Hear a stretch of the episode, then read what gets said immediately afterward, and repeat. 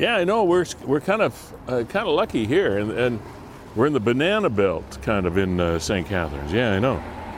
No, I know. Yes, Fort Erie, Ridgeway, Port Colborne. Yeah, we had a lot of a lot of snow. Oh, I I gotta I gotta go. I got uh, got a show to do. Yeah. All right, mate. Thanks.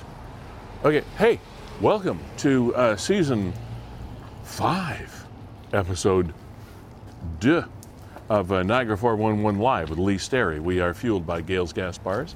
We are supported uh, by uh, Verge Insurance and Ace Alignment and a brand new sponsor, Equal Wellness. We're going to be talking to you about that as the show goes on. Very, very happy to have Equal Wellness on, uh, on board here today.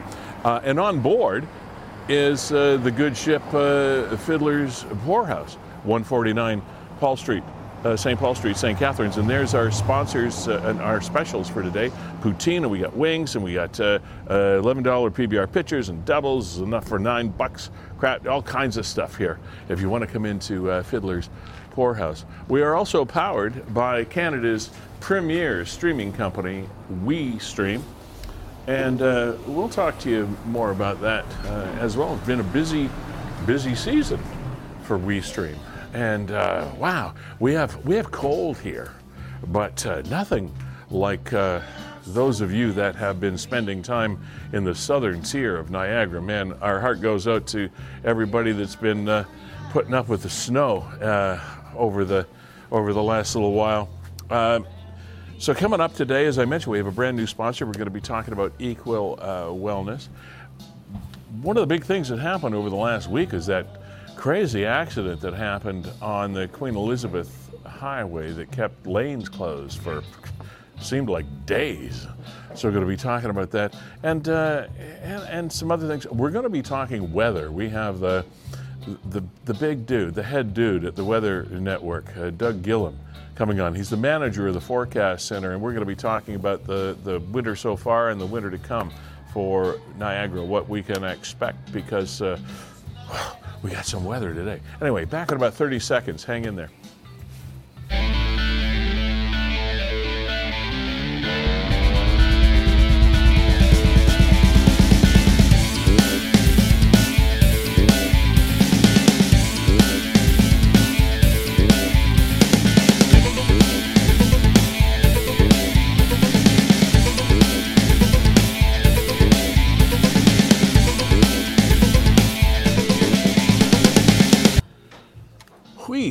Are back live for, I know, season five, episode two. It always seems, it always seems so embryonic when you start over episode two. Oh, here we go again. We got to episode 27. Now it's episode two.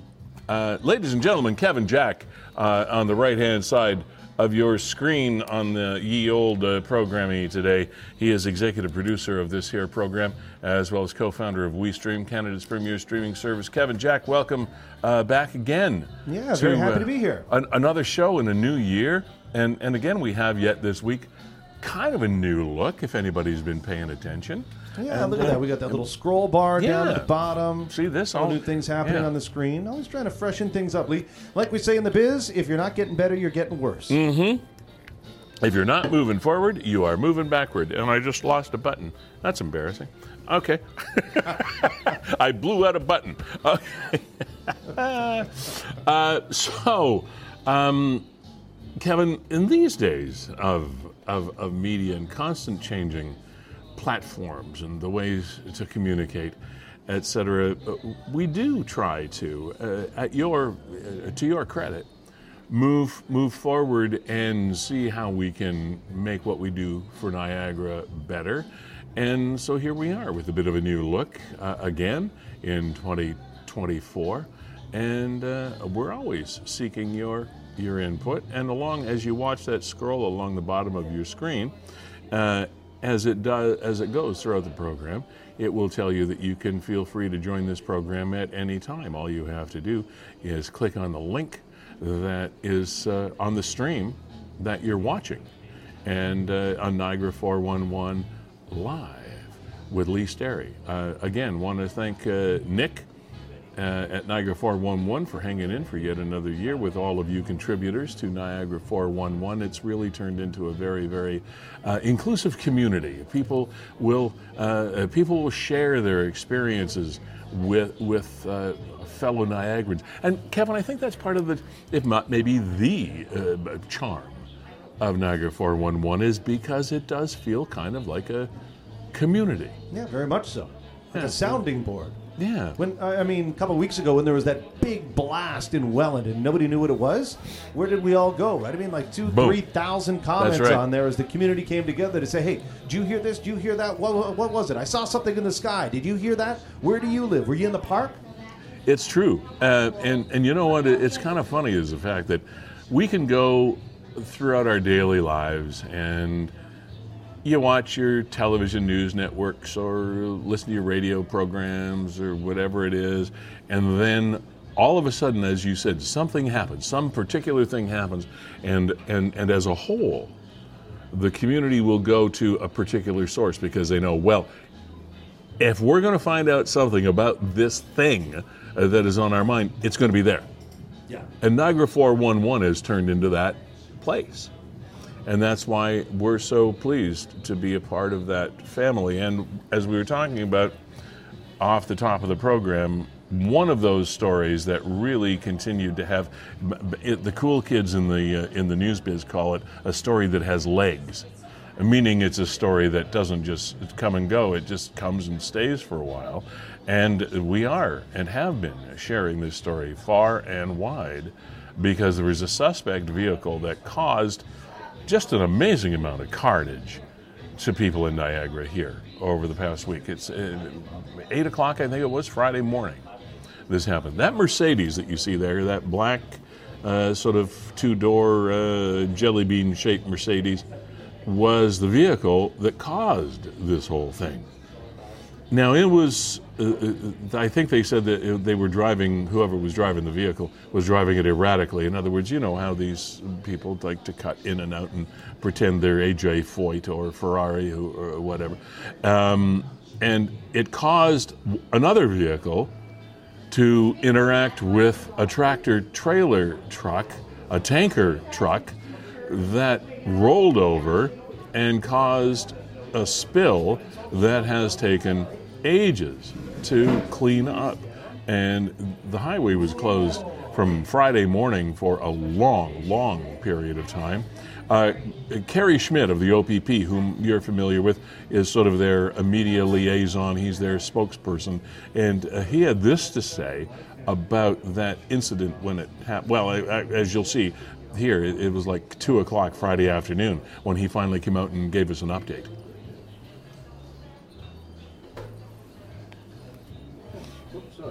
Yeah, we're muted there, Kev. That rolled over just after.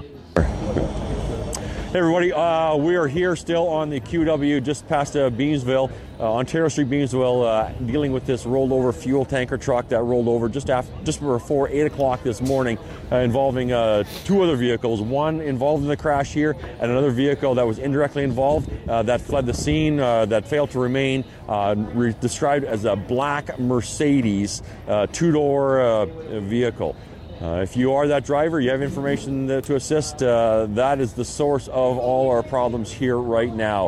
Uh, just before about 10 to 8 Ontario, uh, on the QEW, just passing Ontario Street, Beamsville. Uh, black Mercedes driving aggressively through lanes, all lanes of traffic. We are currently reviewing some dash cam and appealing for f- further witnesses witnesses to help us identify uh, the driver of that uh, vehicle. The vehicle cut off the, the white car, which then ended up uh, colliding with the uh, fuel tanker truck, sending them both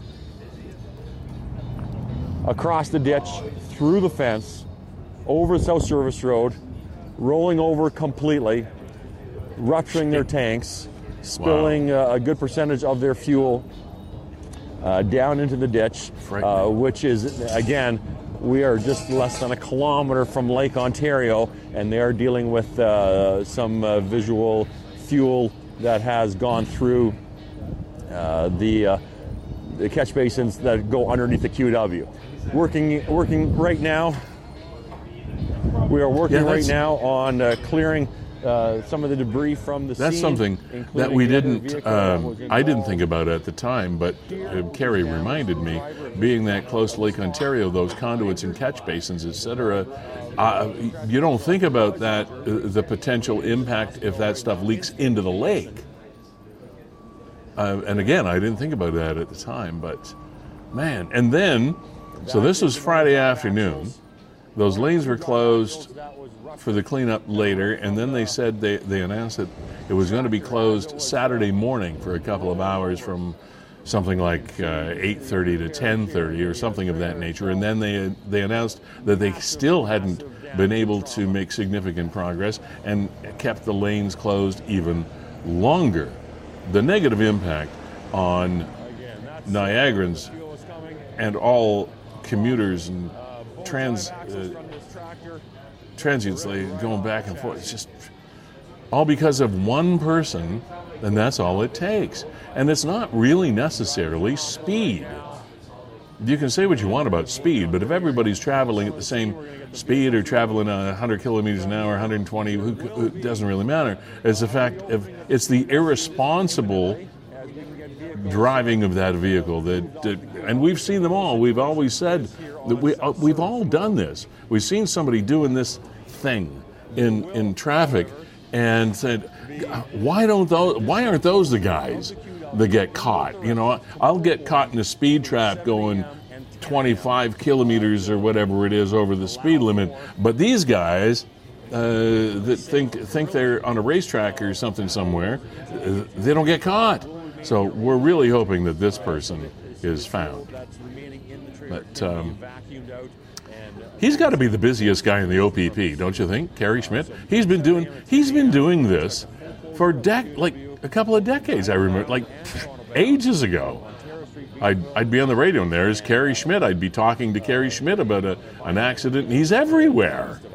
So, Lee, I drove by this Saturday afternoon. So, if you remember, the accident closed the QEW both directions for a good part of Friday. Yes. And then the announced closure on Saturday morning right. to continue with the cleanup. Yeah. I passed by Saturday afternoon, and they were the highway was open, obviously, but the South Service Road was closed. Yeah.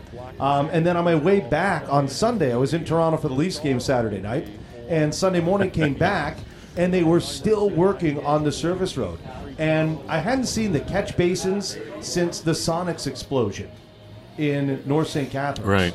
And I remember going up and checking that out, and um, and that's what they do, right? They have to take all of the contaminants so, and dispose of them, separate them from the soil. So they had they had diggers there, and I saw a guy climbing on top of the tanker. But yeah, I mean, it's, it's, it's, it's not just like it's not just like scrubbing the highway. It's an environmental spill, really, is what it is.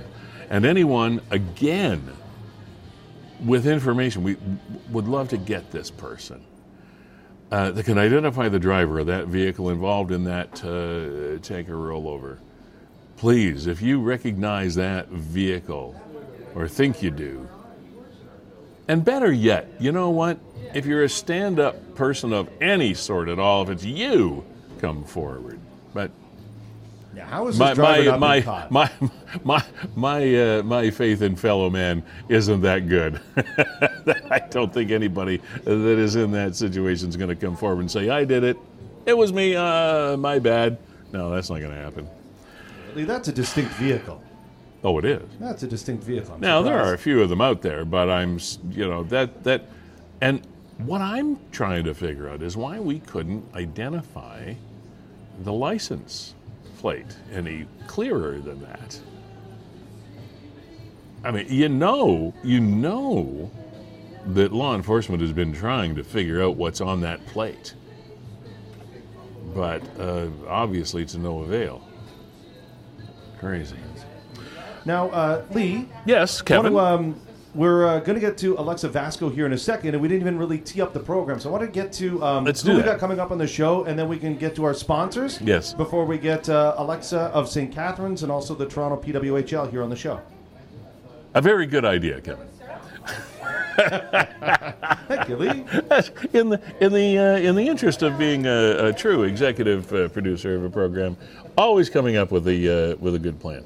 Yes, our uh, our show today is going to flesh out this way. In just a few minutes, we are going to be talking with Alexa Vasko And she is one of many female trailblazers this year in the Professional Women's Hockey League. She is a St. Catharines native. She is a forward with the Toronto franchise of the Professional Women's Hockey League. She wears number 10 when she competes. She went to Governor Simcoe High School here in St. Catharines. They have a game tonight against Boston. Both of those teams are one and four going into tonight's game in Toronto that they play at the Mattamy Arena, the Mattamy uh, Center in Toronto. This is truly a breakout year and a landmark year for women in hockey, as this professional women's hockey league is getting an awful lot of play. It's getting a lot of conversation. Uh, anytime I get together with friends or whatever, especially if they're hockey fans, they're getting jazzed by this. It's and, and long time overdue that professional women hockey players get this kind of recognition and get their own league to compete in, and it's it's become a big deal this year. So we're really looking forward to talking with Alexa in uh, oh, about five minutes or so, maybe less.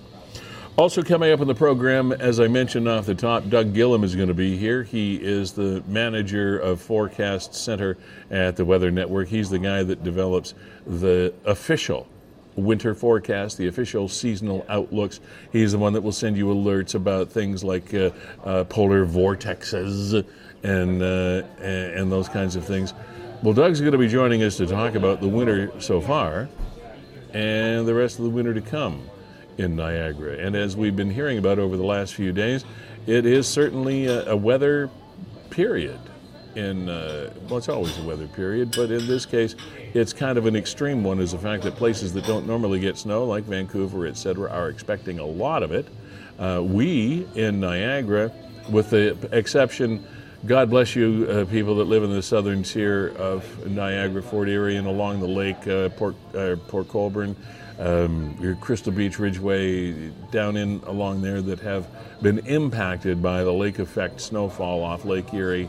Um, we realize that, as I mentioned off the top, we here in St. Catharines, we kind of live in the banana belt when it comes to the winter storms that flow through Niagara. But we do have cold here. It's colder than average. But uh, to all those people that are spending a lot of time shoveling and or snow blowing, our thoughts are with you, believe me. Uh, and of course, there's that's a stadium in Orchard Park. Ah, man. And before they were finally able to play the Bills game uh, this past Monday.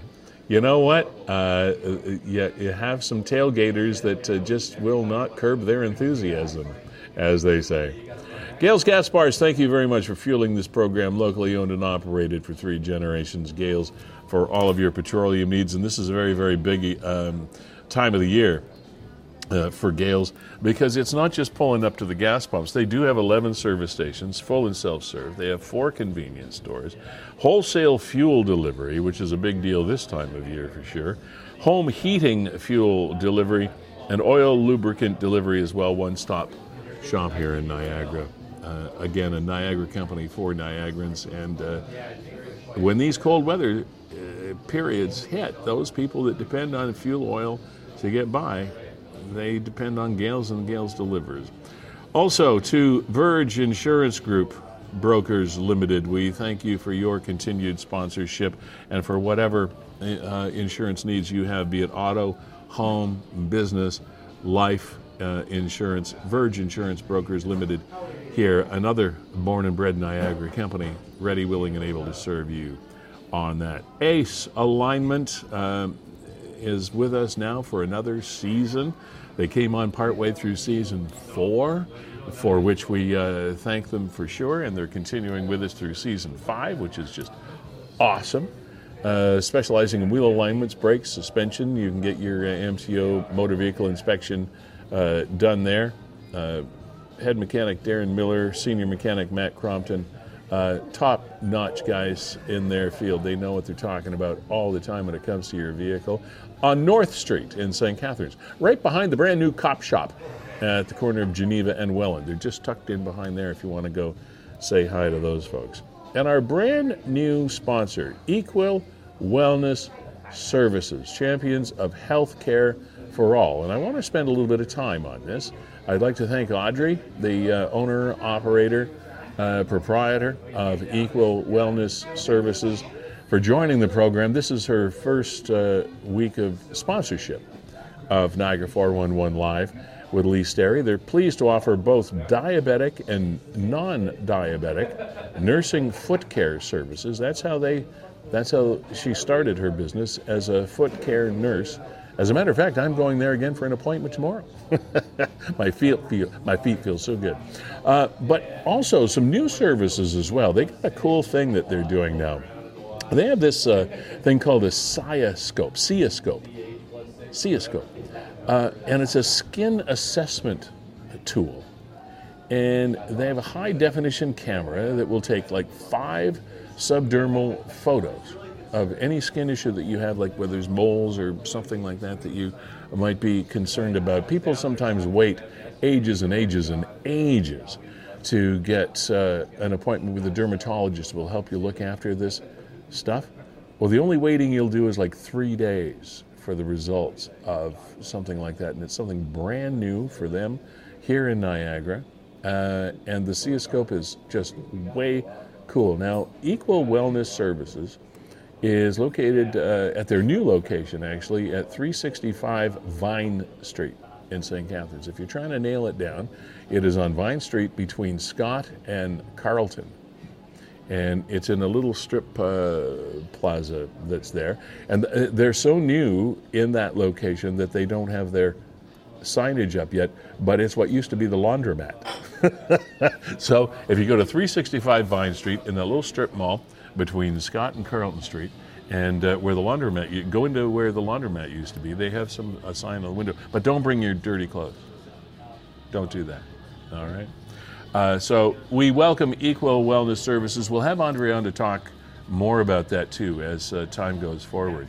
And uh, but also, still, certainly the place for you to go for all of your uh, great foot care requirements. And man, uh, I'm not kidding when I say my feet feel fabulous. All right. Um, so we'll talk more about that as the weeks go by. And welcome to the program. So the women's professional uh, the Professional Women's Hockey League is something that burst onto the scene, and I guess you could uh, call it almost an overnight success that was years in the planning. No, there, there's no such thing as overnight successes, really. Most overnight successes take a while to put together, and, as this one did. But Kevin, as a hockey guy, you got to be kind of impressed with what the Professional Women's Hockey League has accomplished. They're, they're, they're getting some pretty good press out of this. They're grabbing my eyeballs. I'll yeah. tell you, I found myself the other night flipping back and forth between an NHL and a PWHL game, and I ended up on the PWHL the quali- game. The quality of the, of the play is spectacular. Talented, talented uh, women in this league. And of course, Toronto is one of. This is almost like going back to the original six of the NHL because there are six teams in the Professional Women's yeah, Hockey uh, League. Ottawa, Montreal, Toronto, yeah. and then three American teams: Minnesota, Boston, and New York. How cool is that? Yeah, very cool. I mean, you can wrap your head around the season, and we are honored to have a St. Catharines native joining us who is playing with the Toronto Professional Women's Hockey League team. Uh, and her name is Alexa Vasko. Alexa, hi. Are we coming through loud and clear there? Yes, you are. Hi, Lee. Thanks for having me. Hi. Oh, well, thanks for being here and taking the time out to join us. It, it truly is an honor. First of all, congratulations on um, taking part in this milestone year for for women's hockey. This is truly a spectacular year. It's it's very cool. Yeah, thank you. Um, honestly, it's it's been incredible. Um, starting January first, honestly, it's it's been a whirlwind. Um, like you mentioned before, it, it's not an overnight success. There have been people working years and years on this, and uh, we're just fortunate enough to be the group that gets to play on the ice. So, can you walk us through your development because it's a it's a route that for for women we're not used to following because it's just not it's it's always been boys to boys to boys to bigger leagues and all the rest of it. Can you walk us through your hockey experience from the time you were a girl that started playing the game? Like, what got you from there to here? Yeah, so I started when I was about five or six. I actually started um, in the Kiwanis League. They played out of uh, Bill Burgoyne there. Um, so I played um, two years house league there, mostly with boys. I think I was one of two girls on the team, and I remember um, my dad was approached by another one of uh, the dads on the team, and he said, "Hey, my daughter actually uh, plays rep hockey. It was called the St. Catharines Chaos back then. They're now called the Junior Brock Badgers." Um, and he said, "Hey, why doesn't she try out for for rep?" Um, so the next year I did, and I played Atom Double B. Um, so I played uh, Atom up until Bantam for the St. Catharines Chaos. Um, and then once I reached uh, mid age, I started playing uh, for Stoney Creek there, so out of Fruitland, uh, off of Fruitland Road there, so it wasn't too far. Um, and then from there, I was fortunate enough to be uh, sort of, I got a lot of exposure, so I was fortunate enough to be a part of uh, Team Ontario and then eventually uh, the U18 Team Canada, who went to the Czech Republic there and then um, actually I was playing soccer at the same time too, so I sort of had to had to make a decision which which sport I wanted to pursue. So uh-huh. I I thought I had more opportunity um, playing hockey. So I was fortunate enough to get a scholarship at Mercyhurst University, which is a Division One college in Erie, Pennsylvania. Um, played there for five years because of COVID, um, and then really I I knew deep down I wanted to play pro and last year I was part of the PWHPA, which was sort of a showcase event, but we knew behind the scenes there was this going on, so I knew this was always a dream. Right. Okay, so then when did did you get drafted? Like how did how did how did your participation then go to the professional league? Like what what was that leap? Yeah, so um, uh, September 18th, um, just this past September, there was yeah. actually a draft um, okay. in Toronto uh, at the CBC Center there. And mm-hmm. I mean, I was fortunate enough to be drafted by Toronto. I mean, at that point, I didn't really care where I went um, among six teams, but honestly, I'm super, super proud to be a part of Toronto and I'm super close to home. I mean, uh, my family can come up when they want, come to visit, come to games. Um, so, yeah, I'm super fortunate. It's fascinating. Um, I think most of us realized that this day would come, realizing after, especially watching various tournaments around the world, including the Olympics, etc., because women's hockey has been just mesmerizing at the quality of the quality of play and how exciting it's been globally over the last number of years. And we knew this day would eventually come, but for for for you have a professional women's hockey league now. Um, it's a, when you look at it, it's kind of like, wow, we're finally here, and we're not quite sure what to do with it. But man, you guys are getting a big following. It's uh, I, I hear talk about you everywhere I go. Yeah, it's it's honestly crazy. I know um, just the other day, Minnesota had a, a world record breaking. I think they had over 13,000 at uh, the Xcel Center um, that the Minnesota Wild play out of. And then our New Year's game on January 1st had over, I think it was 2.6 million viewers across all uh, television yeah. platforms. So, I mean, yeah, that's great. But I honestly just think we're only scratching the surface. Like, Absolutely. this is our first year. Yeah, this start. is our first year and we're and we're breaking down those barriers so i think the next three five 10 years um, honestly don't know what to expect how many how many games how what is the how is the season structured how many games do you play uh, what is the how do how do the playoffs work what are is there a, a trophy that's been named like how do, how does that season get structured yeah uh, i don't know the name of the trophy just yet but uh, so this season um, we're playing 24 games so I believe 12 home, um, 12 away. I think uh, somewhere in there, there's going to be sort of neutral site games in there. Mm-hmm. Um, maybe by an NHL team, we don't know just of yet. Right. Um, but since the season started in January, which is sort of a little bit later than a normal hockey season would start just because of all the work that had to go on behind the scenes to put this on. Um, the playoffs are going to go into May and possibly early June. Um, and that'll just be um, what professional hockey is best best three out of five. It's not a one game, it's not a one and done. It's going to be playoffs. And right. I mean, as you and the viewers can see, the the play's physical, it's fast, and I mean that's the regular season. So I can only imagine the playoffs. Yeah, it's going to be crazy. Do you find it's a whole different level now? Did did anything surprise you or anything uh, take you a little bit off guard going from your hockey experience up to the time when you started playing in this new league?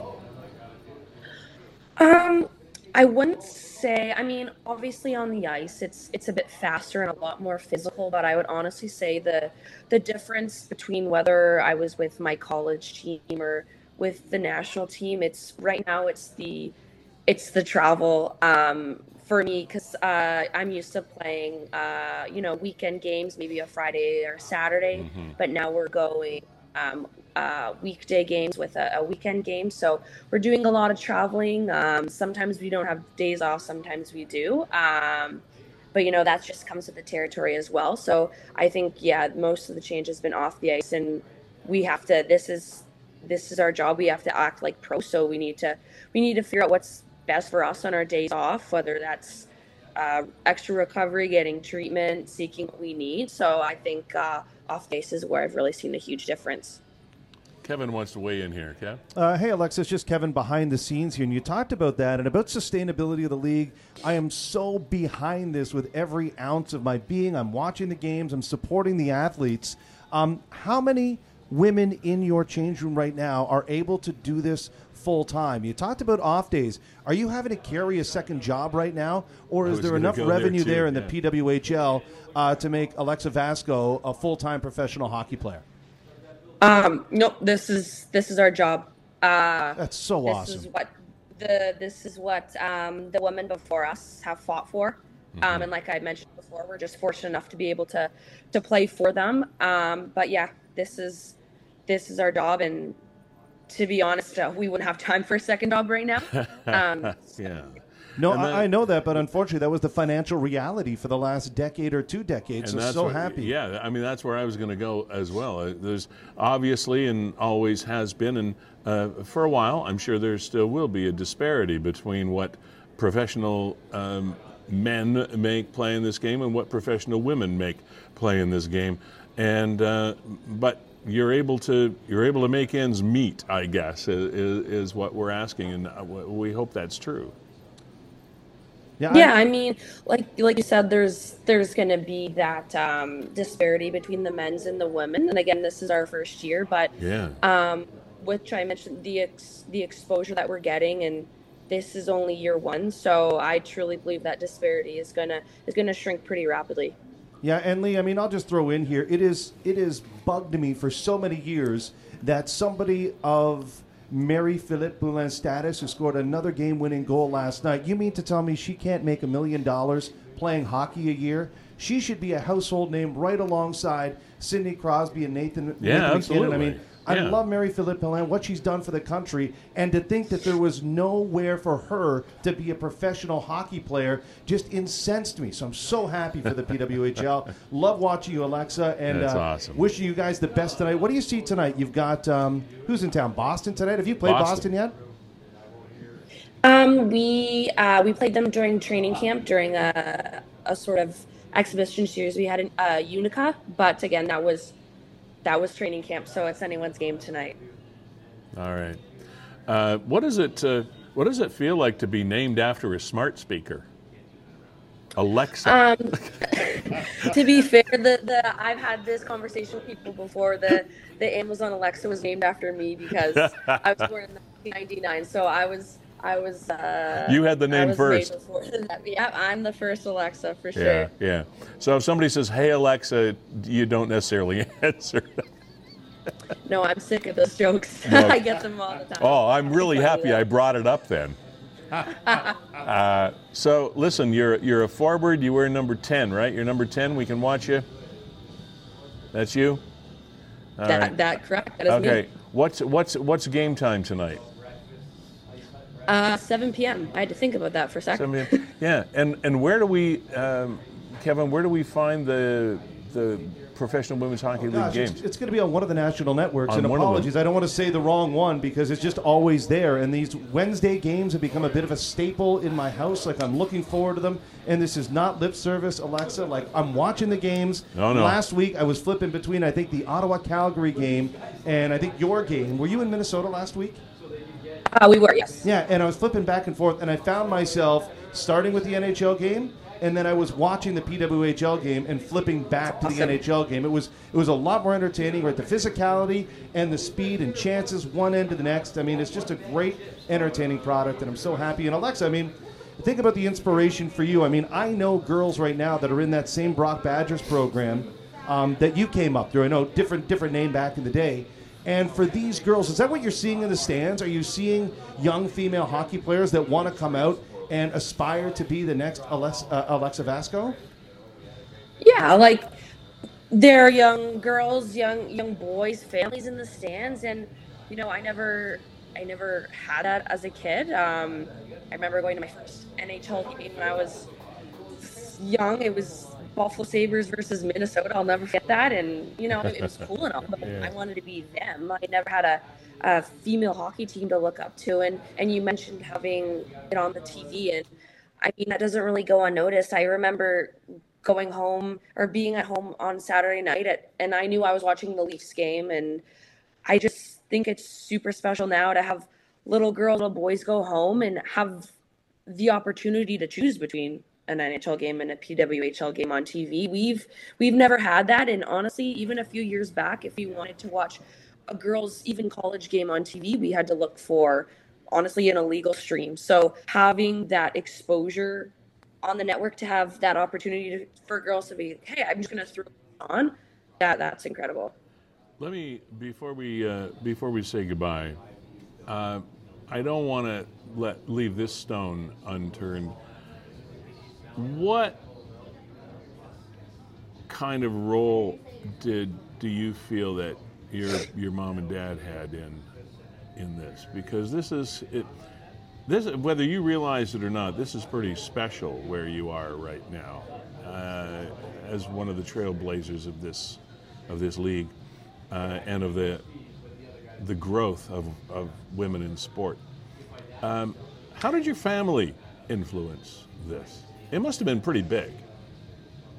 Yeah i mean it's it's super it's a cliche but if it wasn't for them I, I wouldn't be where i am today. I mean when i was growing up i i played every sport literally possible. Started with dance gymnastics soccer hockey and yes that's time driving to and from stuff but that's also a financial responsibility as well. And it's not just me. I have a, I have a younger sister who is also heavily involved in sports as well. So um, between shuttling both of us to, to sports and um, having that financial aspect. Um, yeah. Uh, and then just emotionally, mentally being there. And uh, like, I wouldn't be where I am today without them. And honestly, when it came full circle, there's been a couple moments in my career when it came full circle, but I would have to say, um, at the draft this past September and um, the first game January 1st, um, there were definitely a couple uh, tears shed around the room, sort of sure. from everyone yeah. to uh, sort of like, okay, um, we made it. Um, and I think that sort of when it clicked, like I I did not do this alone. Um, it it really took an army. So yeah. Alexa Vasko, uh, St. Catharines native, um, team member of the Toronto Professional Women's Hockey League team. Uh, thank you for being here congratulations on reaching this milestone and hopefully it doesn't weigh too heavy on your shoulders as a responsibility. I still hope you can have fun and really enjoy it and uh, and uh, just have have a blast and thank you for being here with us today. Great job. Awesome. Thank you so much for having me. Oh you're more than welcome. Uh, so uh, Boston tonight, seven o'clock. All right. Um, uh, TSN. Kevin, I wish you I, uh, TSN. Yeah, it's going to be on TSN. All right. I wish you'd get a little bit more enthusiastic when you're talking about hockey. you know, I was right there with Alexa, and I was wondering the emotions on draft day. Yeah. Because I mean, that's something that I, I never even imagined, and I sat there and I watched um, live from CBC headquarters, and I watched the girls walk across the stage, and I said, "Wow!" And there were tears shed, and I felt the emotion. It was Yeah. coming through the screen. I'm Absolutely. like, "Wow, this is so cool! This is actually happening." Want to thank again our sponsors uh, for being part of this program. Gales Gas Bars, uh, our premier sponsor, fueling this program as they have Niagara for the last 50 plus years.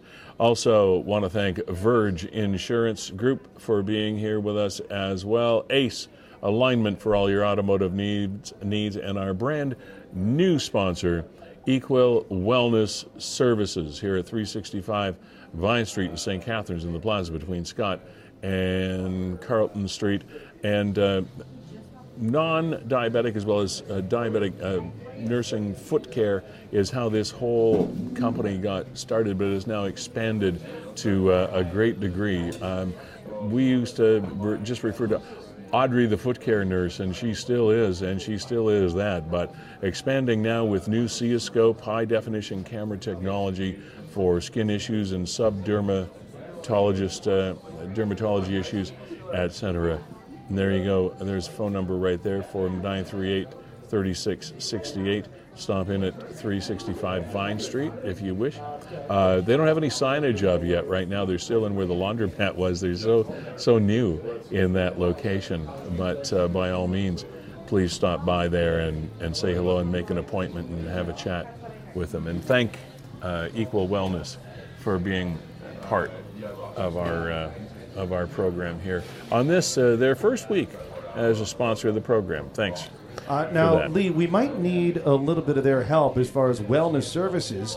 Um, we kind of forgot about this at the top of the show, but I think I can make it happen. What's that, Kevin? Um, it's dessert day here at Fiddler's it's Poorhouse. dessert day. It's dessert day at Fiddler's Poorhouse. Oh. I came in uh, over, you know, between our last our last show with the Where's my family. dessert?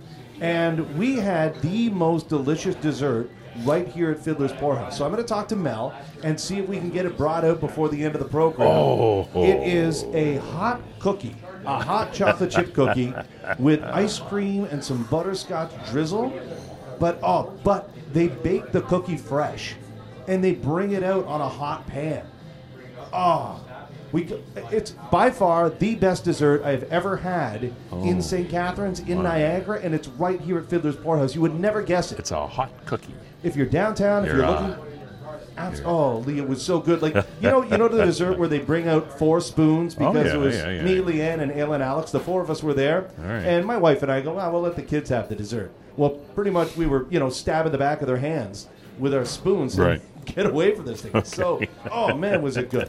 So we'll do that before the end of the program. Right. And um, our musical guest today. Our musical guest uh, is uh, going to be the Bay Beach Club coming on the program today, and they're going to be uh, they're going to be performing uh, "Place of Our Own." We always have uh, a Niagara connected uh, musical guest to, as we say, play us off the stage, and uh, that's going to be happening about 1.30 or a little bit before 1.30 today. Our end time for the program is 1.30, so, uh, 1.25ish or so. So if you know those guys, uh, ladies, by all means, join us for that. The Bay Beach Club and a place of our own coming up to play us off the stage. Also want to acknowledge uh, Beau Chapeau Hat Shop for uh, being a part of our uh, our program. And uh, boy, you could use something with ear flaps over the last couple, and they have those too. If you need something to cover your ears, they have that too. Uh, Queen Street, right downtown Niagara on the Lake. Um, oh, by the way, speak of Niagara on the Lake, that's where that um, that's where the video was shot that we're going to be seeing later today. The place of our own, the video shot uh, entirely in Niagara on the Lake. So that's that's kind of cool. Coming up in a few minutes, Doug Gillham is going to be joining us. He is the Weather Network's manager of Forecast Center. In other words, he's the dude. He's the forecast dude with uh, the Weather Network. Don't get any. You don't get any higher in weather uh, in Canada than that.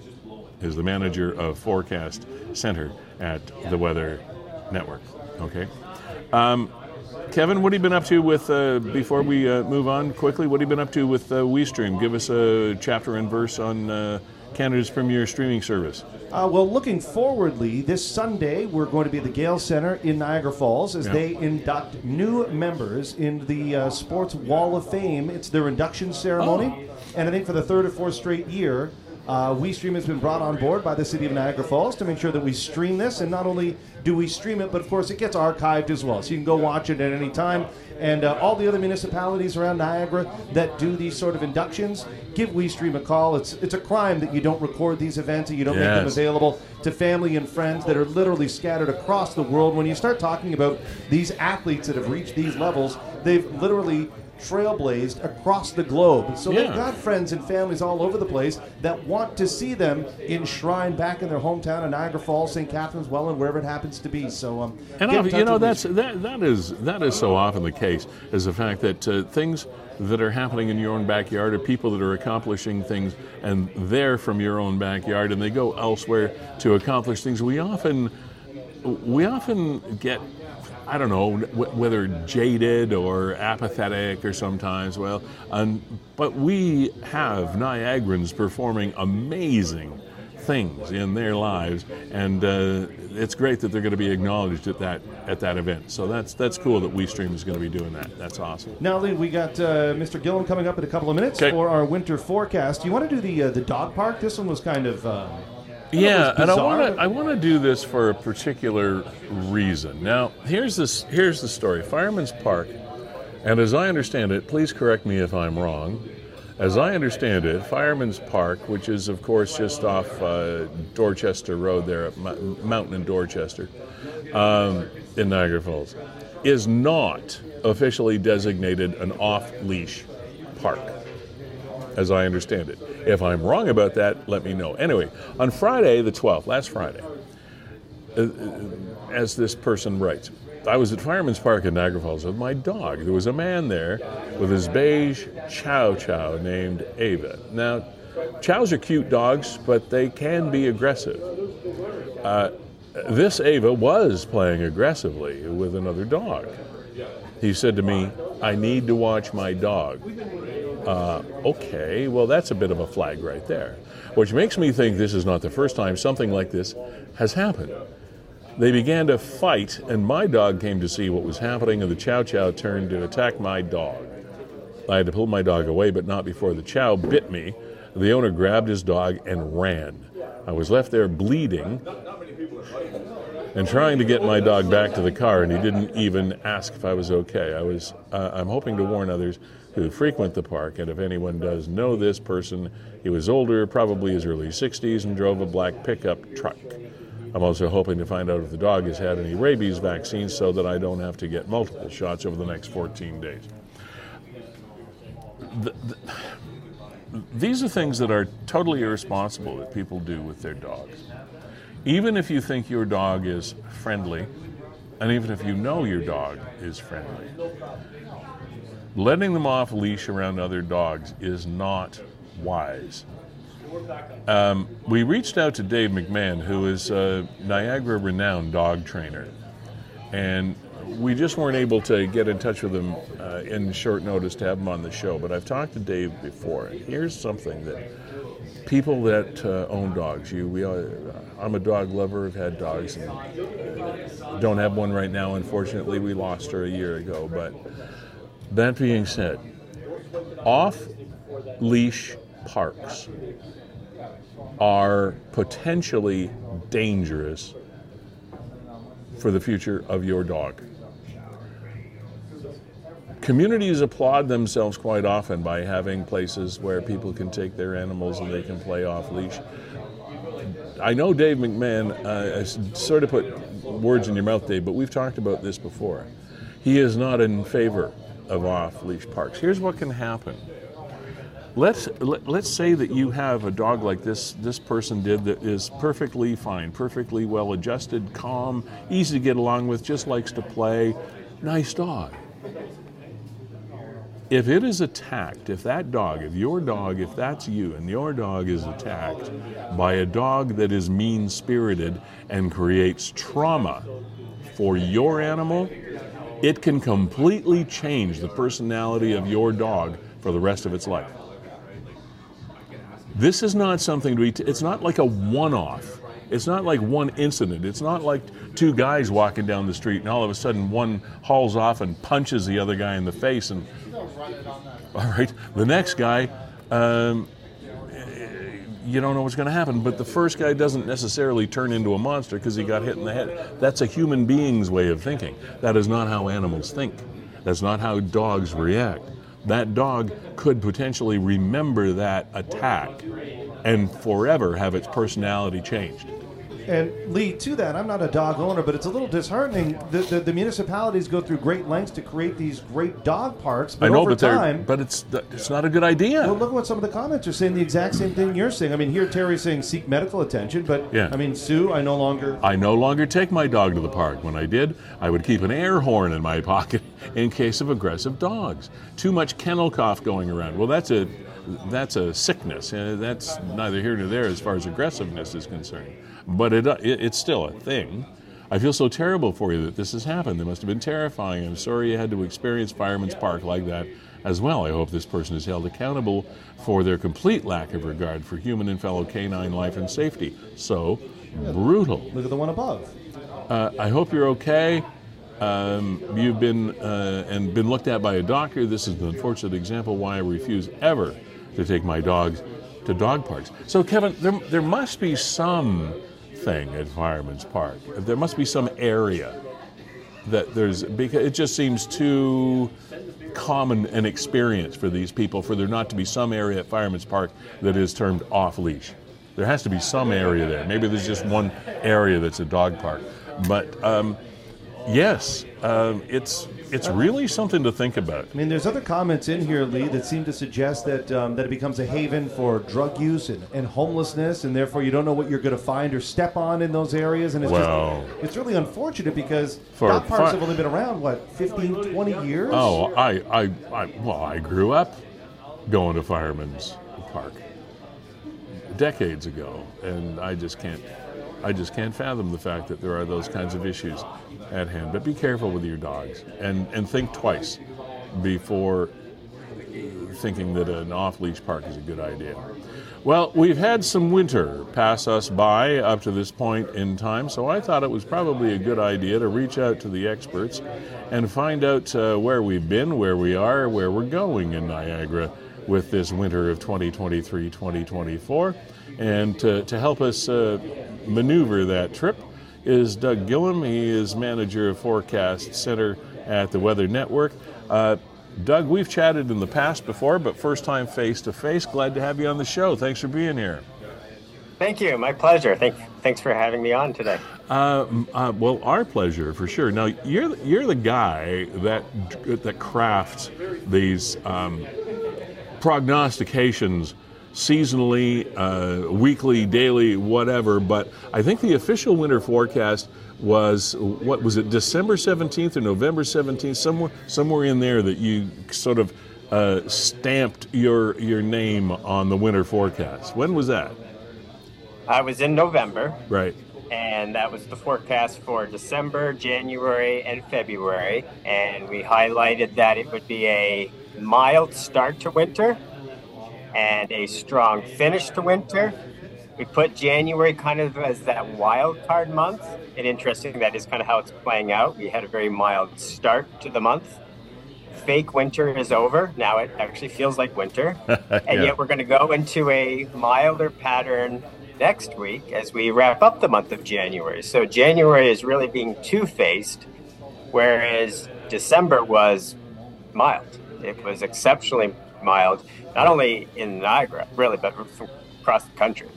Yeah, so let's talk about Niagara first. As you said, we have been really, really spoiled. If you're someone that likes warmer, non snowy winters, that's pretty much what we've had up until about the last week when the temperatures have really dipped, and now we've got clearer, colder weather, but still not a whole lot of snow. And that's pretty much what you expected for Niagara to this point.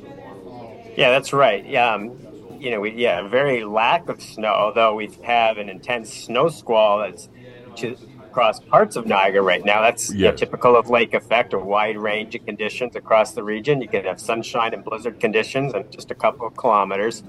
Uh, yeah, the expectation for the winter was that the dominant storm track would be mostly south of the region. Yeah, now um, I know, I know, I know. But, yeah. You know, we do expect a strong finish to the season. Okay. And you know, forecasting exact storm tracks weeks and months in advance actually not possible. We, you know, we have to fine tune those forecasts as we get closer. But um, uh, you know, we, we, certainly have some winter weather now, and uh, I think we're going to have a stronger finish to the season despite the milder weather that's coming next week. With uh, w- with all uh, due respect to our southern tier residents here in Niagara, um, we d- we do have two or three different Niagara regions when it comes to weather uh, being in this little microclimate tucked in, in in places like St. Catharines and Grimsby and in underneath that uh, that southern shore of Lake Ontario, we often escape um, unscathed uh, from some of the real severe storms and, and and systems that go through. Whereas our brethren in the south, like along the Fort Erie, uh, Lakeshore, and Port Colborne, and Crystal Beach and Ridgeway and those places get hammered with with like Lake Erie style lake effect weather. So we've got this we've got this kind of unmanageable group of Niagara regions all rolled into one. It, it's not an easy thing to forecast, is it? No, not at all. I mean, I grew up in Vineland, okay. so very familiar with that. And that's you know, the challenge when someone says, "How much snow are we going to get this winter?" It's like, "Well, where are you?" Like it really matters whether you are tucked in between the escarpment and Lake Ontario, uh, whether you're up on the escarpment. And then, like you said, it's like if anyone's headed to Niagara Falls today, it's a totally different world. And, and it can be that way at various times during the winter, where you can go from sunshine to a blizzard. You know, we had that Christmas Eve storm last year, mm-hmm. where, again, Northern Niagara pretty much unscathed, Southern Niagara, you know, a blizzard. So, Jen, so generally speaking, going forward, you said a strong, a strong finish, and uh, for some people that would mean different things. Strong, in your words, means more of a wintry finish than than we had at the beginning, and and that's pretty much region wide. Are we going to have, um, from what you can tell, a lot more snow between now and the end, between now and spring? Do you think? And te- con- confidence is always going to be higher in in the temperature pattern.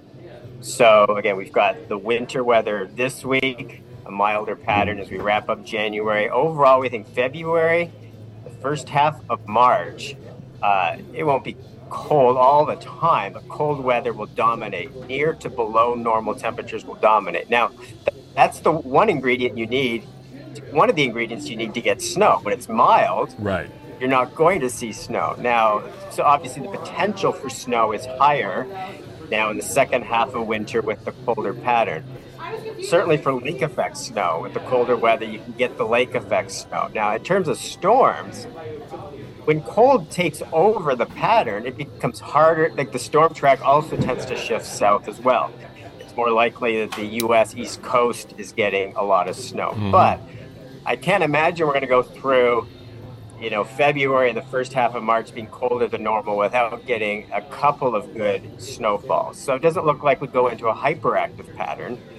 But with the cold, we will see some snow. And if you like to ski, if you're a skier, th- those snow belt areas, the lake, of, the lakes are wide open. Right. So the ski areas will get snow. So if you are a skier, a much better second half of the season. So I'm I'm assuming that we'll be able to get uh, we'll be able to get the Bills Chiefs game in this coming uh, this coming weekend. Do you think?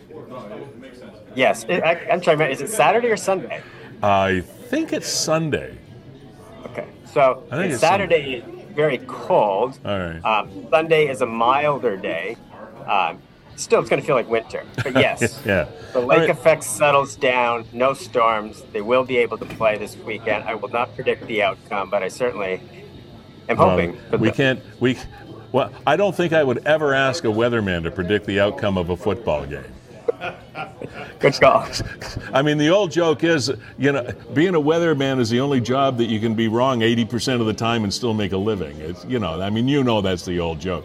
But but you've been pretty you've been pretty dead on this year. You've been do, you've been doing a good job. Uh, well, thank you. I certainly strive to down to break that eighty percent or fifty percent. No, no, no. Threshold. I, that, that's uh, just that's just the old uh, that's just the old joke. So before I let you go, Doug, um, let's talk uh, nationally. Over the we have seen really some strange and different and unusual and unexpected weather patterns. Specifically, uh, I'm talking about on the west coast of our of our country, and, and uh, like Vancouver area is going through more of a winter style uh, forecast, like with more snow, et cetera, than is historically the case. Um, let me ask you th- this this big loaded question that I'm sure you get asked uh, so often is how do how does how do those two magic words climate change figure in to the lexicon in which you live. Is this what we're experiencing, is, or is it just weather? Because weather and climate are two separate things. Are we, are we experiencing different in climate, or, are, or is it just weather? Uh, it's both. And the question is how much of one versus the other. We are too quick when we experience what we think is unusual weather just say it's climate change. We like to oversimplify things as if we never had crazy weather before. Right. Uh, we've always had crazy weather. The you know I, I love the analogy that Chris Scott, my manager, um, uses at the Weather Network, where you've got this range of weather that can happen. When you have a warmer globe, you shift the goalpost you know, when we had a milder December, people say, "Oh, this is the new normal." Well, no. I mean, you can still get. We had a colder than normal December last year. December 2017 was very cold. Um, they're getting severe cold in the west. What you do is you shift things so that a severely cold winter is a little bit less likely, but still can happen, and a milder winter is a little bit more likely. What I do push back against, though, is that every extreme storm is cited as proof of climate change. But a warmer globe, and most of the warming's at the pole, that reduces the temperature gradient between the equator and the pole, and that temperature gradient is what drives active weather. So, a warmer climate doesn't necessarily mean that everything is going to be more extreme and everything's bigger and more severe. Mm-hmm. Um, yeah, I think we're too quick to oversimplify things. It doesn't mean the climate isn't warming and the globe isn't warming and we shouldn't take action. But I think we are too quick to attribute everything to climate change. Right. You know, centuries ago, we still had crazy weather. That, that's not new. Our memories aren't necessarily great. We, we think we remember how things were yeah. decades ago, but we've always had crazy weather. That's the that's the thing too. I, I think that's that really you nailed it with the fact that it's it's not really the weather that's the problem; it's our memories that, that are the problem. Because when you look at when you look at the stats, you know there's there's a range hither hither and yon, and uh, and I think that's a great explanation of it. Uh, any patterns right now you're looking at that have your attention? That are going on out uh, there? In terms of uh, any, any, any storms or whatever uh, across this uh, great continent of ours that you're focused on right now, or having a look at? Well, I mean, yeah, the south coast of BC, Vancouver and Victoria had their warmest December on record, and you know where everyone's talking about El Nino being the reason. Uh, and yet now, Vancouver, Victoria are getting pummeled with winter weather, yeah. major winter storm. Yeah. Um, really more typical of La Nina. We had the record-breaking cold, minus 50s in Alberta. Thankfully, while we're colder than we've been, uh, we're not getting that severely cold. But yeah, it's been milder Pacific air floods across the country again next week. So if you're not a fan of the cold, hang in there. But if you do like winter weather, you know, I, I, think you will like February. Well, it's kind of it's it's kind of like they say, where there's like a bus, just wait 20 minutes and there'll be another one coming by. Uh, well, exactly uh, right. uh, like uh, like I said, you, you've you've done good so far, uh, Doug. You've pretty much nailed it uh, so far in the winter forecast, and we appreciate you being here. And you you guys you guys have an interesting you guys have an interesting job. Kevin, did you have something you wanted to? No, you're done. Okay. Uh, Doug Gillham is manager of uh, Forecast Center at uh, the Weather Network. Uh, nice to get reacquainted with you, Doug, and um, keep up the good work. Thank you. Likewise. Have take, a great day. Take care, man. All right, there you go. So, weather is the weather is the weather. What's it like? Just have a look outside. I remember when we had uh, Scott Sutherland on there just um, maybe late November, and yeah. he was looking ahead, and he told us exactly what Doug just told us. That yeah. listen, you're going to have some mild weather through December, which is exactly what we experienced, and then a topsy turvy January followed by kind of a regular winter, and that's exactly what we've got. And to be to be clear, Scott gets his information from Doug. no, but I love his breakdown too of, uh, of climate change yeah. and where we are. It's it's nice once in a while to, to talk to an expert, you know, because like he says, everybody's so very quick to jump to conclusions as soon as there's something that's a bit of an outlier weather-wise. Oh yeah, We're, well we always we always uh, say climate change, um, and then and then someone will obviously say, well wait a minute, I remember it was like minus 23 degrees 40 years ago. We weren't talking about climate change then. So to go to to go to Doug's point, uh, you're always going to have wacky weather. Uh, whether whether you put too much stock in it or not is entirely up to you and the scientists. Now, um, Lee, we yes. got something coming up here that is the perfect blend of warm and cold. Oh, is it coming? It is coming. It the is hot cookie. The hot cookie the hot with cookie. the cold ice cream. We'll get to that. Um, we got these two stories. I think we got to do this um, this cliffhanger story, the literal cliffhanger story in St. Catharines, and I mean, it, it, it's a building hanger, isn't it? It should be noted that somebody seriously injured at the end of it, and probably dealing with a stressful life and probably mental health issues. Um, but I had no idea that this type of stuff was going on in uh, in our neighborhood. So here is um, here is the story.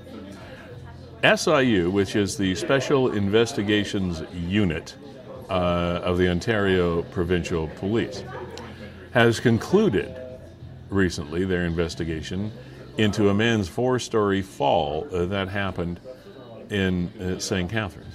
So it was January the 10th of this year that the report was finally released.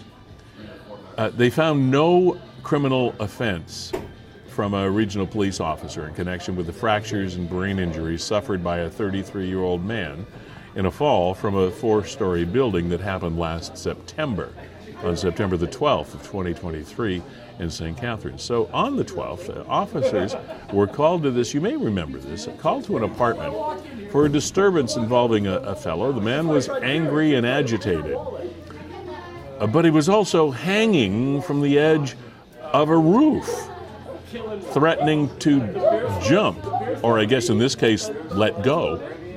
But um, the officers negotiated to try to get him to safety. The Mobile Crisis Rapid Response Team, of which I did not know we had one, but I'm assuming we do, uh, the Mobile Crisis Rapid Response Team uh, was called and obviously attempted to assist this man. He lost his grip from the building, which you might expect was inevitable, and then fell to the pavement below suffering multiple fractures and a brain injury in the fall, poor man. Uh, Director Martino found the subject official uh, comported himself with due care and regard for the man's health and safety. Regrettably, while the officer was not able to prevent the man from falling, it was not part. It was not from any want of trying on his part. In other words, they've got this response team. A guy is threatening suicide, be him hanging from the building or standing on a ledge or whatever. Here's, here's a, a human being that is threatening to harm himself by dropping from a building. So they call the experts in to attempt to negotiate a satisfactory ending to this story. And, well, that's not exactly how it happened because the man sustained serious injuries. So, anytime that there is an incident or an event involving a police officer, it automatically is referred to the Special Investigations Unit. It's just an automatically, uh, it's it's a it's a it's a knee jerk reaction. It just it's part of the process. It's the law.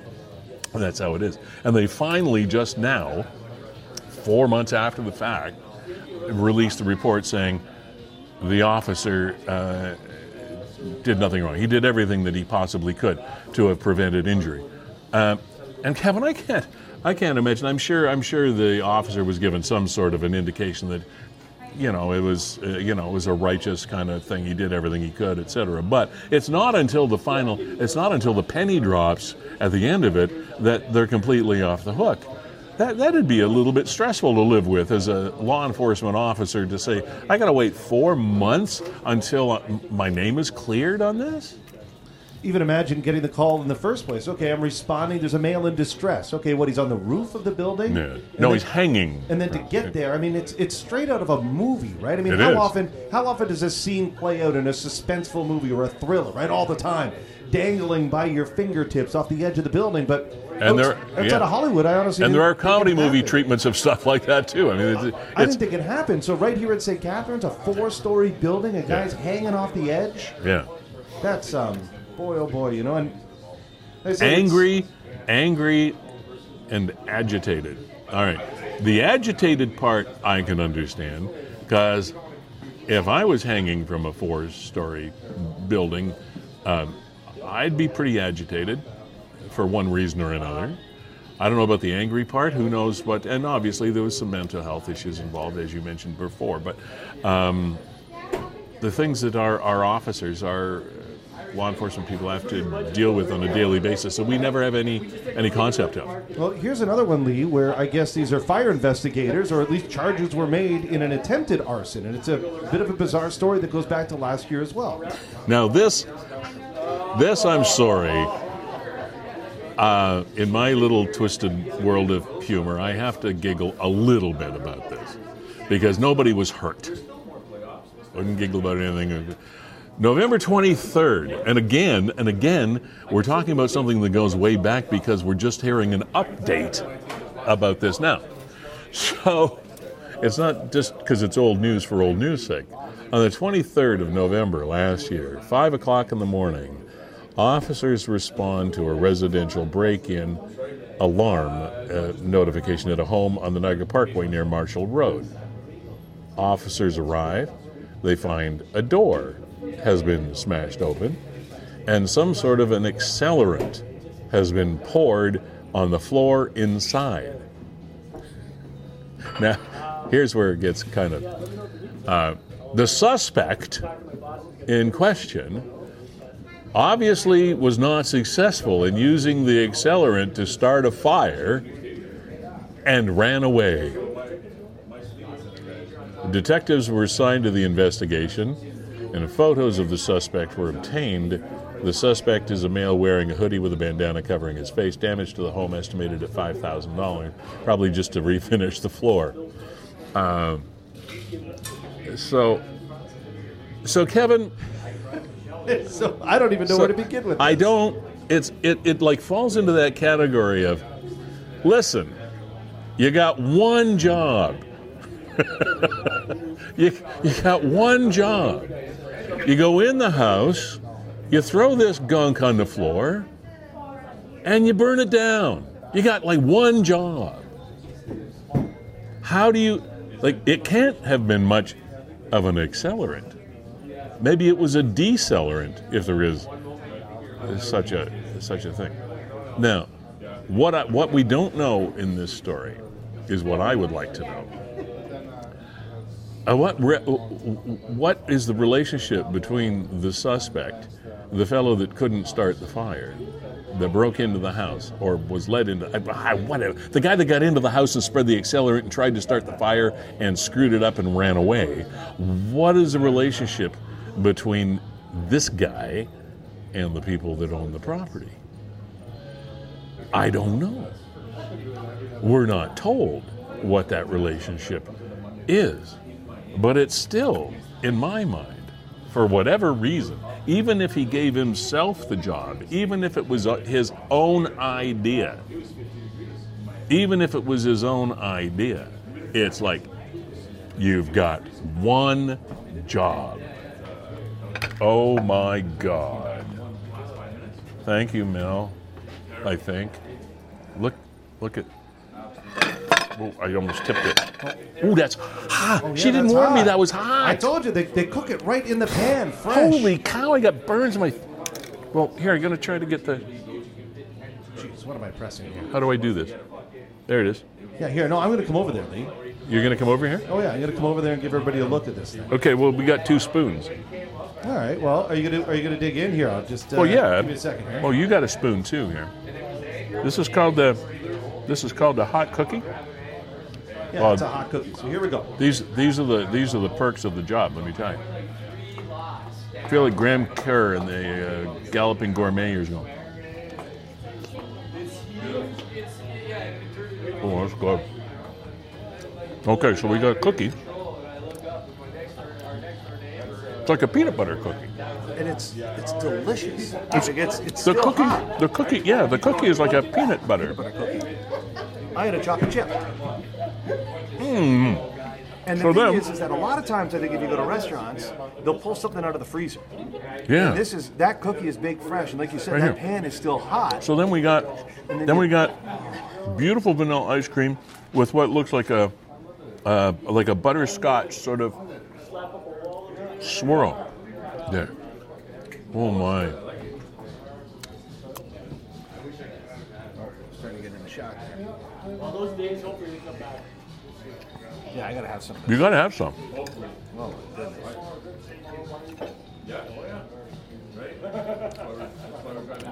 Oh, that's good. Oh my god, that's good. Look at that. But- good that. But note to self: do not touch, do not touch the iron pan. Oh my god. Now, these are the thing. I think this is Niagara's best dessert. I have not had But- a better dessert. You know what? This looks great on camera. You know what really bugs me though is when people post pictures of their food on Facebook. It it usually doesn't look good, but this looks great. Oh. Okay. Oh my People god. didn't tune in just to watch us eat though. So Oh, it's so good, Lee. Hmm. okay. Well, you can't possibly go on, right? It's too good. Well, go ahead. What? Oh, I burned my finger. Don't, don't, don't touch the pan. That- Stop. well, 'Cause no. That cookie is fresh. That is absolutely proof positive that they cook it mm. fresh. Because I just, I could now go out and commit a crime because I just burned my fingerprints off. I have no more. I have no fingerprints left. Oh, that's good. Okay. All right. That is awesome. Oh, yeah, you see a little behind the scenes. What takes place here? Yeah. Wow. Okay. So, you got one job. and I, I, I feel I, so, I'm sorry for the people that own the house, unless it was the people that own the house that tried to burn it down. I don't know. Who knows? Now, Lee, did you get to the point where the guy's sitting there and you know patting his pant pockets for a lighter? Like, "Ah, crap. And he, needed, and he couldn't find something to start a fire with in the house. But again, says I put they put an accelerant. Well, what kind of an accelerant could it possibly have been? Because, I mean, even if it's just gasoline, I don't know. There are just just too many stupid questions about somebody that just had no idea what they're doing. You got one job. Go burn the house down. 5 a.m. How hard can it be? Here's the can. Here's the stuff. Here's the match. Like, That's the problem. No match. okay, I got uh, getaway car, Check. Address. Check. Battering ram to break down the door. Check. oh yeah, no fire. Yeah, jerry can of gasoline. Yeah, check. Burnt All my right, I'm thumb. good to go. Burnt feel my like, thumb. feel like I'm forgetting something, Lee. feel like I'm forgetting something. What have I forgot? Oh yeah, the fire part. Damn. And like I said, you mean to tell me you couldn't search the house and find a lighter? Like I don't the- know. They're- they're to the just- barbecue. There's one there. Go in the garage. This, this this this this was a faux pas on so many, on so many uh, different levels. If you want something done right, just do it yourself, right? That's I what do- they say. I, I do want to I do want to take uh, another moment out before I uh, before I run out of time. to uh, thank Equal Wellness Services for being a brand new sponsor on the program. And I want to just read through uh, a little bit more in uh, detail. What they, first of all, this business started with uh, our friend Audrey, uh, who is a foot nurse. I mean, she is an expert in foot care. And she's expanded her business now to include so many great, great things. And of course, still is uh, an incredible place to get your feet looked after, be uh, and including diabetic and that, sir? no, take it with oh, you. No, continue with equal, yeah. diabetic and non-diabetic uh, foot care. As a matter of fact, their email is info at clinicalfootservices.ca. That is where that's the genesis of the business. But Equal Wellness Services has become the expanded version of this uh, place, and they're located at 365 Vine Street in St. Catharines, which is on Vine Street in a strip mall between uh, Scott and uh, Carlton Street. Is that all right, Kevin? You enjoying that? Man, I'm going to be back home there in a second. um, and uh, th- they don't have any signage up yet, but it's in uh, where the laundromat was in that in that spot. Now, w- what's kind of cool is this is something that is fairly new in Niagara. They have this new m- machine, and it's part of their offerings now, called a SIAscope. Now, this SIAscope uh, is a skin assessment piece of machinery. It's a high definition camera that takes, and I'm reading this so I don't get it wrong, it takes five subdermal photos of a skin issue, like a mole, for example.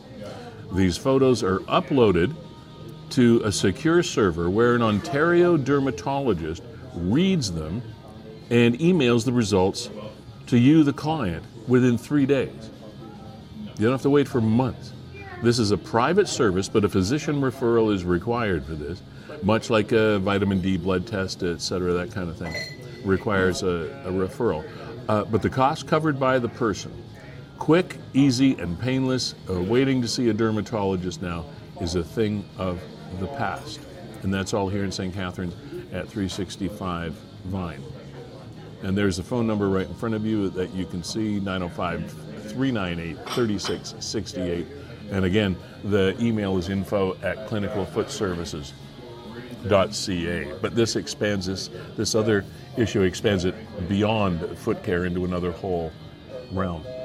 But uh, thank you for uh, Audrey for joining uh, our team of sponsors here on the program, which include, of course, Gales Gas Bars, our premier sponsor, fueling this program, as uh, well as Verge Insurance Group and uh, Ace Alignment. Thank you for being here, and it's uh, and obviously thank you to Fiddler's uh,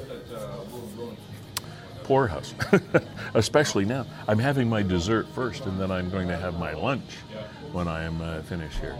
How so, are you not digging in? I mean, that's right under your nose. Because my mom said, "Don't talk with your mouth full." So I had a nice little taste. I'll get I'll get to it in, uh, in a minute. Uh, the Bay Beach Club is going to play us off the scene on the program today. They're going to do a, a video shot entirely in Niagara on the Lake called A Place of Our Own. And uh, there's a place of our own here in downtown St. Catharines where we are.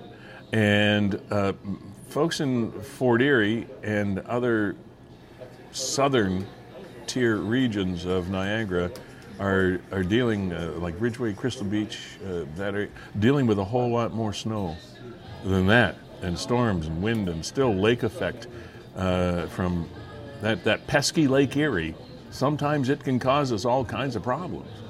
And we're still looking, speaking of causing us all kinds of problems, that rollover is, was sort of our headline story today. Uh, that truck that uh, rolled over because of uh, a mental midget in a Mercedes uh, driving like he's on a racetrack somewhere instead of a highway with other people. Um, cut off one vehicle. That vehicle banged into or cut off, uh, uh interacted with this tractor trailer tanker truck. It went off the road, turned over, and spilled uh, toxic liquid all over the place.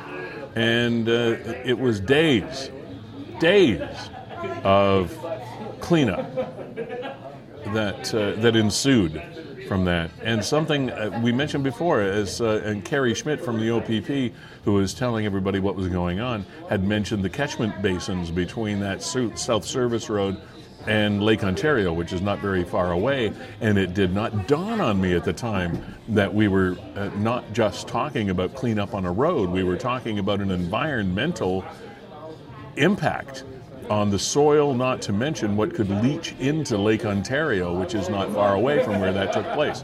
Just the the the, um, the amount of potential damage that was done in that situation because of somebody not driving like they're on a highway. They're just completely driving irresponsibly. And that's really not just speed. Speed is an issue in inclement weather, but it's not just it's not just speed. It's just driving like an idiot. And that's another thing though that Kevin always amazes me. How long do you have to live in in Canada, in Niagara, in anywhere that has winter before you realize that you have to change how you drive a little bit? when it's snowy and blowy and windy. And go to Niagara 411. Uh, Nick, uh, thanks for your service, by the way. These busy times for you, I know, because of all this weather stuff. All the accidents, littered. People just littered uh, with, with accidents. You know, okay, but shouldn't you know how to drive in the snow by now? Shouldn't you know? By now? Maybe? All right. Uh, listen, we have uh, we're going to go now? All right. I want to thank uh, uh, Alexa Vasko, professional women's hockey player in the PWHL uh, with Toronto, um, St. Catharines native. Fabulous to have you here. Congratulations on this, this watershed season for professional women's sports. I mean, it's just phenomenal. So thank, uh, thank you, Alexa, for being here. Doug Gillham from the Weather Network, uh, manager of the Forecast Center. Thanks for being here to talk weather. And uh, Kevin, as always, uh, thank you for sharing my dessert with me. Great. Uh, you had a pretty good hockey night. You you scored a hat trick last night. Yeah, I did. Yeah, thank you for bringing that up, Lee. Including the game-winning goal with about a minute left, and uh, we celebrated with some nice uh, frothy beverages right here at Fiddler's Poorhouse. Mm. And I think I'm going to go do the same after. Who do we got to play us off today? The Bay Beach Club is going to entertain us, entertain us with a video shot at Niagara on the Lake called A Place of Our Own. So you have fun. Um, I'm going to eat my uh, hot cookie. All right. See ya.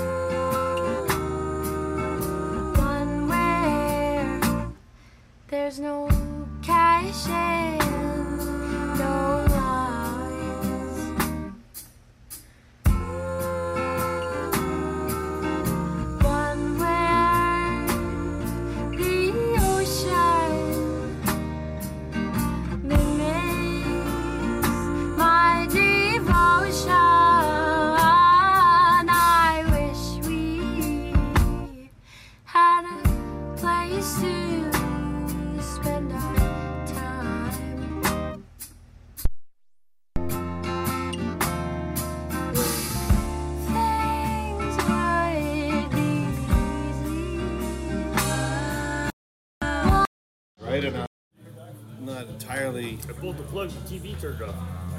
What, what plug did you pull? The TV plug? No, No, TV's on. no, it just turned back on. Oh, I okay. pulled this plug, and that turned off. Yeah, yeah, but you didn't do it. It was, it was oh. coincidental. Oh, okay. It was just the timing was coincidental. I was coincidental. like, whoa.